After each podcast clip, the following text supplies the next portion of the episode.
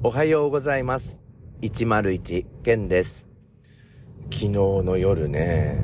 ソファーで寝落ちしてしまいました。まあソファーも結構いいソファーなんで、今ちょっと前向きになっていてですね、まあ飛行機のプレミアムエコノミーの中で寝て、現地に到着して、えー、すぐに行動開始になったって思えば、ちゃんと 寝, 寝れてるじゃんって言い聞かせております、えー、昨日ですね、ずーっと帰ってきてからあのユージ先生の、えー、発表あのプレゼンテーションと私のプレゼンテーションを繰り返し繰り返し聞いてたんですよ。あのこの間のあのミニ学校説明会で、午前の部はユージ先生がやって、午後の部は私いちまるいちケンがやってっていうことでね。でまあ人それぞれ好みがあるから、ユージ先生のやつの方がいいっていう人もいるし、やっぱり土井さんの方がいいよねっていう人もいるんですよ。でその分析をあの教務部長のあの先生がいるんですが、その方が国語の先生で、えー、ご自身も文学作品とかを、えー、ある機関に、えー、出品しまして、えー、結構大きな文学賞というのを受賞された方だから、その言葉を紡いだり表現したりするっていうのが大変お上手な方なんですよね。なのでその先生に自分とユージさんのやつをちょっと比べて聞いてくださいって言ったら聞いてくれまして、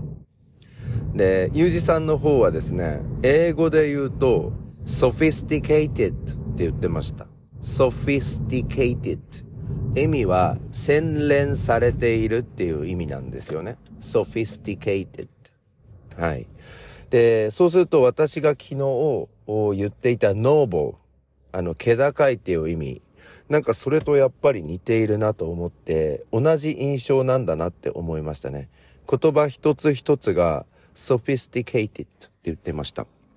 で、えー、私いちまるいちの方はですね、もう一回、えー、その会場で、えー、聞いていたのとは別に、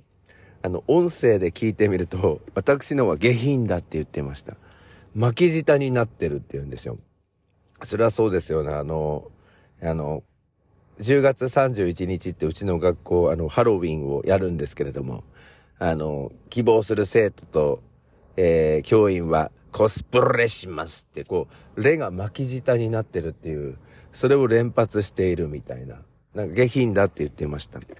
ただこの私いちまるいちのプレゼンテーションの魅力は何かっていうことに関しましては、あのその先生がですね、あのこういう風に語ってくれたんです。あ、なるほどなと思ったんですよね。えっと表現の用語で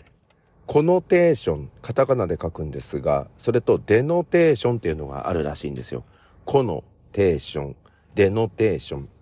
で、いちまるいちさんの方は、これ私の方なんですが、コノテーションが強いらしいんですよ。そしてユージ先生の方はデノテーションのところを大切にしているっていうんですよね。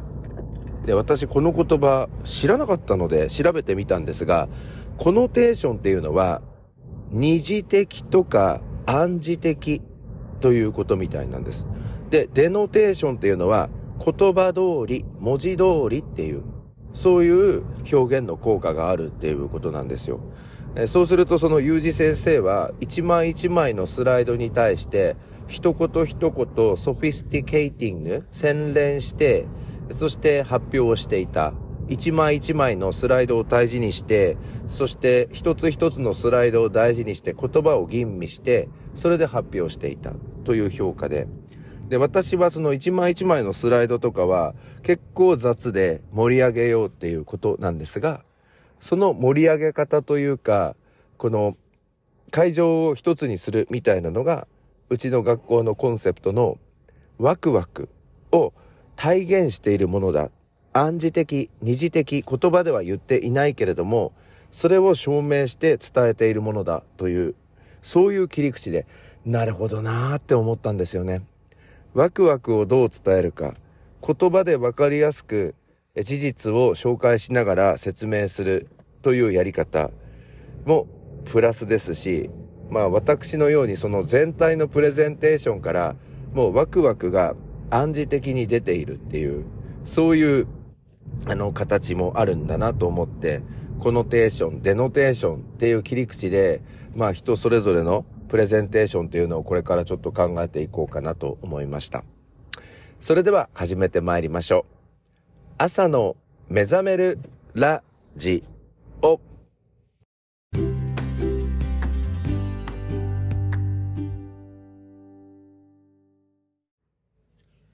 改めましておはようございます。朝の目覚めるラジオナビゲーターのいちまるいちケンです。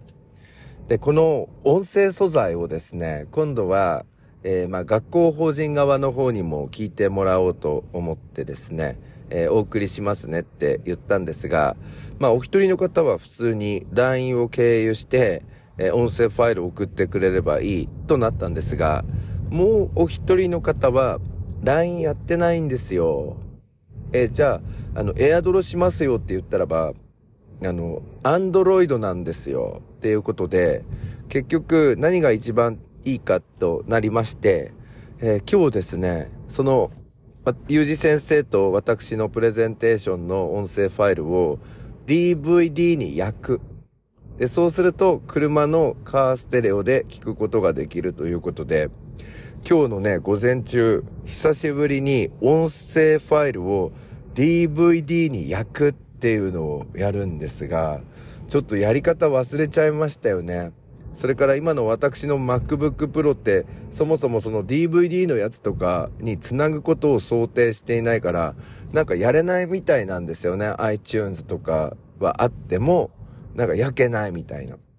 だからそこで、えっと、学校に、職場にある、あの、Windows を使って、まあ、ディーブイディー を焼くっていうわけですけど、やり方忘れちゃったなと思ってね。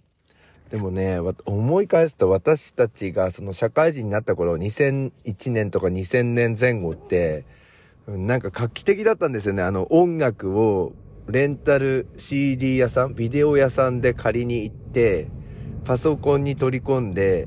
あの ディーブイディー に焼く、 ディーブイディー じゃなくて シーディー か、 シーディー に焼く。今まで私間違えて ディーブイディー って言ってました。 シーディー に焼くですよね。今日もあのそのやつ シーディー に焼くんですけど、その シーディー に焼いて、そのドライブにぴったりな曲とかやってたなーみたいな。で、これ個人で楽しむには著作権大丈夫みたいなことも言ってたけど、あれ果たしてどうだったのかなとかね。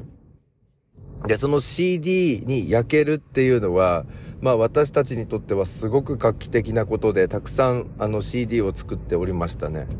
で、その前は何かっていうと、エムディー っていう、あの、ポータブルプレイヤーとか、あとはミニコンポにも エムディー がかけられるやつがあったんですよね。あの、正方形みたいな、なんか四角いやつをぶっ刺したり入れたりして、あの音楽が鳴るみたいな、それも編集機能がありましたけど、私はですね、その時にあの エムディー プレイヤーっていうの持ってなかったんですけど、皆さんどうですかね。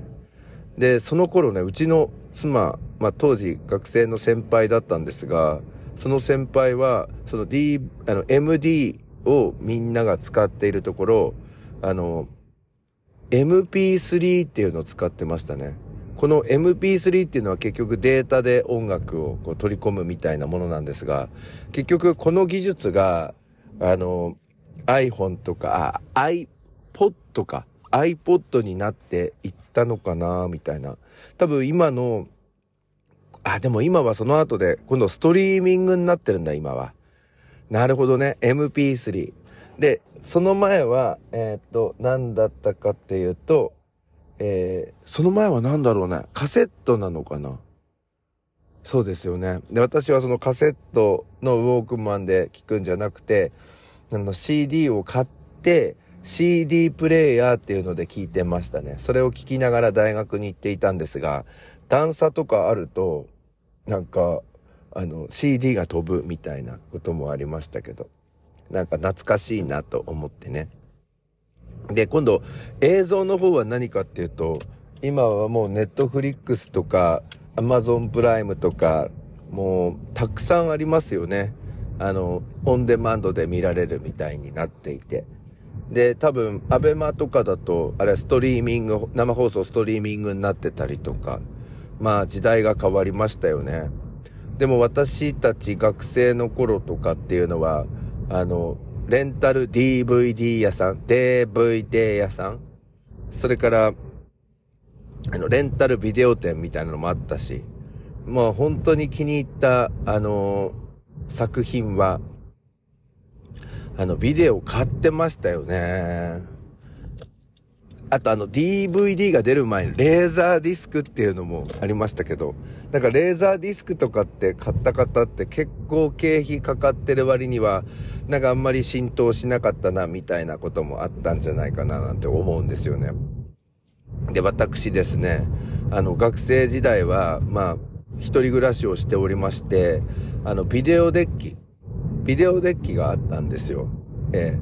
えで、そのビデオデッキに、まあ、ビデオを、ブイエイチエス のビデオを入れて、それでこう、鑑賞するわけですけど、なんかその、まあ、どういう作品かはちょっと言えないんですけれども、あの、巻き戻しとか早送りとかっていうのを、あの、すごい頻繁にやってたら、多分テープが弱まっちゃったかなんかわかんないんですけど、中で絡まっちゃって、そして取り出しボタンをしましたら、ウィーン、ゴロゴロゴロゴロゴロゴロ、ウィーンとか鳴り出して、そして、しばらくそのウィーン、ゴロゴロゴロゴロゴロ、ウィーン、ゴロゴロゴロゴロ、ウィーン、ウィーンってやってて、最後出てきたんですけれども、あの、口のところで、あの、テープが絡ま、引っかかってるから出てこなくなっちゃったって。あの、つまりこれはわかりやすく言うと、マクドナルドを、うん、食べてる人がいたら、最後の一口のところで口が動かなくなっちゃってちょっと出てるみたいな。だからね、本当にあのなんていうの、ちょっと今分かりづらかったと思うんですけれども、あのビデオが外側に全体のごぶんのいちだけ出ているみたいな。それで引っかかっちゃったっていう。でしかもそこにタイトルははっきり見えるって。でそのビデオが、うん、絡まったのがですね、彼女がうちに遊びに来るいちじかんまえの出来事で、やっばーいってなっちゃったんですよ。なんか、うん、でそれでもう慌てて ケーオーディーツー でしたっけ、なんかあのホームセンターみたいなところへ行って、あのねじ回し買ってきてビデオ解体してそのテープを取り出しましたけれども、あのビデオデッキはあの元に戻ることがなく、あの使えなくなったっていう苦いエピソードがございます。まあ今はそんなあのことになることはないですよね。だって全部あの音楽にしても、例えば Amazon プライムとかそういうやつにしても全部あのオンラインでつながってるから、まあ今の人たちはいいなーって思いましたね。ねじ回しとかあの買いに行く必要ないですもんね。なんかそんな懐かしい話をちょっと考えたりしていたら、最後になんか思い出してムカついてしまったんですけれども、昔あの職場にいた先生で、あの数学の先生がいらっしゃったんですけど、で私放送部の顧問をしておりまして、で放送部にもビデオデッキがあったんですけれども、どうやらそのビデオデッキを授業に持って行って見せたら写りが悪かったらしいんですよね。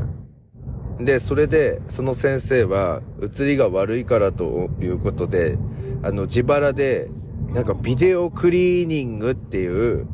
なんかあの ブイエイチエス の普通のビデオなんですけれども、それを再生するとなんかそのビデオデッキの中がクリーニングしてもらうみたいな、なんか特別なカセットがあったみたいなんですが、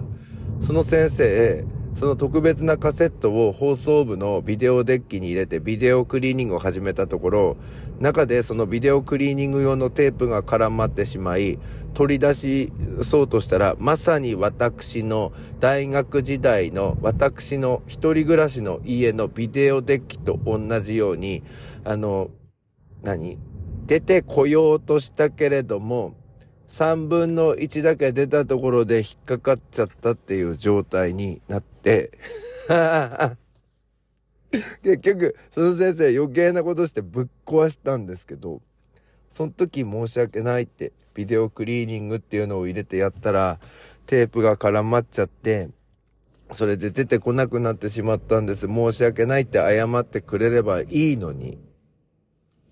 ビデオクリーニング中で絡まっちゃいました。ビデオクリーニング弁償してもらわなくてもいいですから、放送室に置いときましたからと、なぜか私怒られたっていう、なんか変なの思い出しちゃいましたね。とにかく今日はコノテーション、デノテーション、こんなことを意識して一日過ごしていきたいと思います。今日は午後から、えー、石岡の方かな、あれはどこにあるんでしょうかね、ちょっとわかんないんですけれども、とにかくそっちの方に出張に行ってまいります。それでは皆さん、今日も一日お元気でいってらっしゃい。